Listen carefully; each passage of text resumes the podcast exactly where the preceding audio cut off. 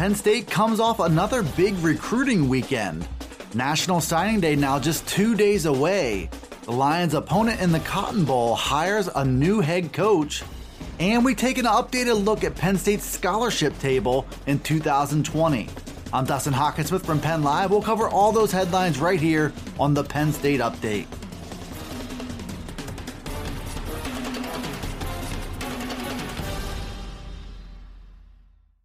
With the N C double A's early signing period coming, Penn State coaches have been very active on the recruiting trail. James Franklin and his staff have been in homes and hosted a number of committed and uncommitted players on campus visits. That includes a recent in-home visit with Theo Johnson, a four-star from Canada who ranks among the top tight ends in the two thousand twenty class. Penn State also comes off a big weekend of visits where many of its current commits took official and unofficial visits. It marked one more time on campus to remind Penn State commits why they chose the school in the first place. Penn State has twenty-seven commits so far in its class, and early signs point to most of them signing during the early signing period. That kicks off on National Signing Day on Wednesday, December eighteenth. Penn State is counting down the final days until December eighteenth, which is the first of two National Signing Days. That date is the first for two thousand twenty prospects to sign their national letters of intent. The Lions should have most of their twenty-seven current commits sign on the dotted line.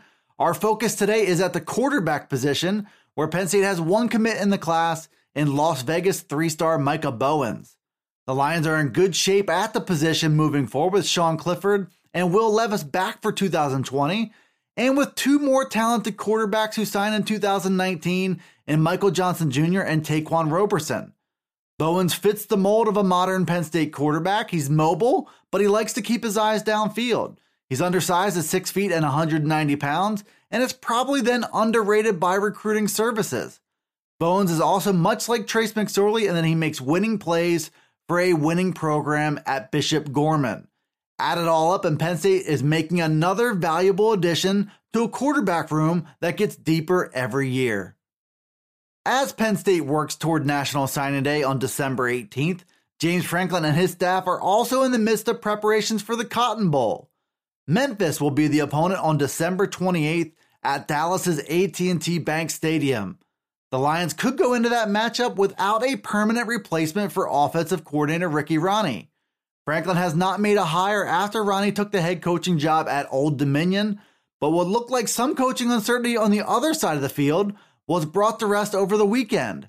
Memphis hired interim coach Ryan Silverfield on a permanent basis. Silverfield is the next man up for the Tigers after former coach Mike Norvell left for the head job at Florida State. So now you can take that storyline out of play when the Lions and Tigers take the field on December twenty-eighth.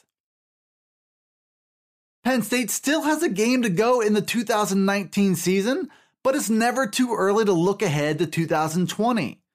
That's especially true now with the N C double A's early signing period kicking off on Wednesday, December eighteenth. PennLive's Greg Pickle looked at the class coming in and who Penn State is set to bring back next season.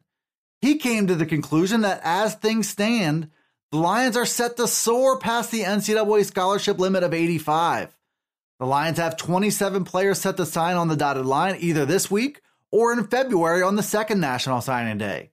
James Franklin hinted that there could be even more. But in order to get there, Penn State could need some attrition, whether that's through the draft or the transfer portal or some just giving up the game of football. History has proven that attrition is likely, but we'll have to stay tuned for how exactly it will happen. Thanks for tuning in to the new Penn State Update Daily News Briefing. It's available right here on PennLive. It's also on Alexa, Apple, Google, Spotify, and Stitcher. Be sure to follow, like, subscribe, and rate the podcast and get all the latest from us here at PennLive.com slash Penn State Football. You can also follow along on Twitter, Facebook, and Instagram. This is Dustin Hockensmith from PennLive signing off until the next Penn State Update.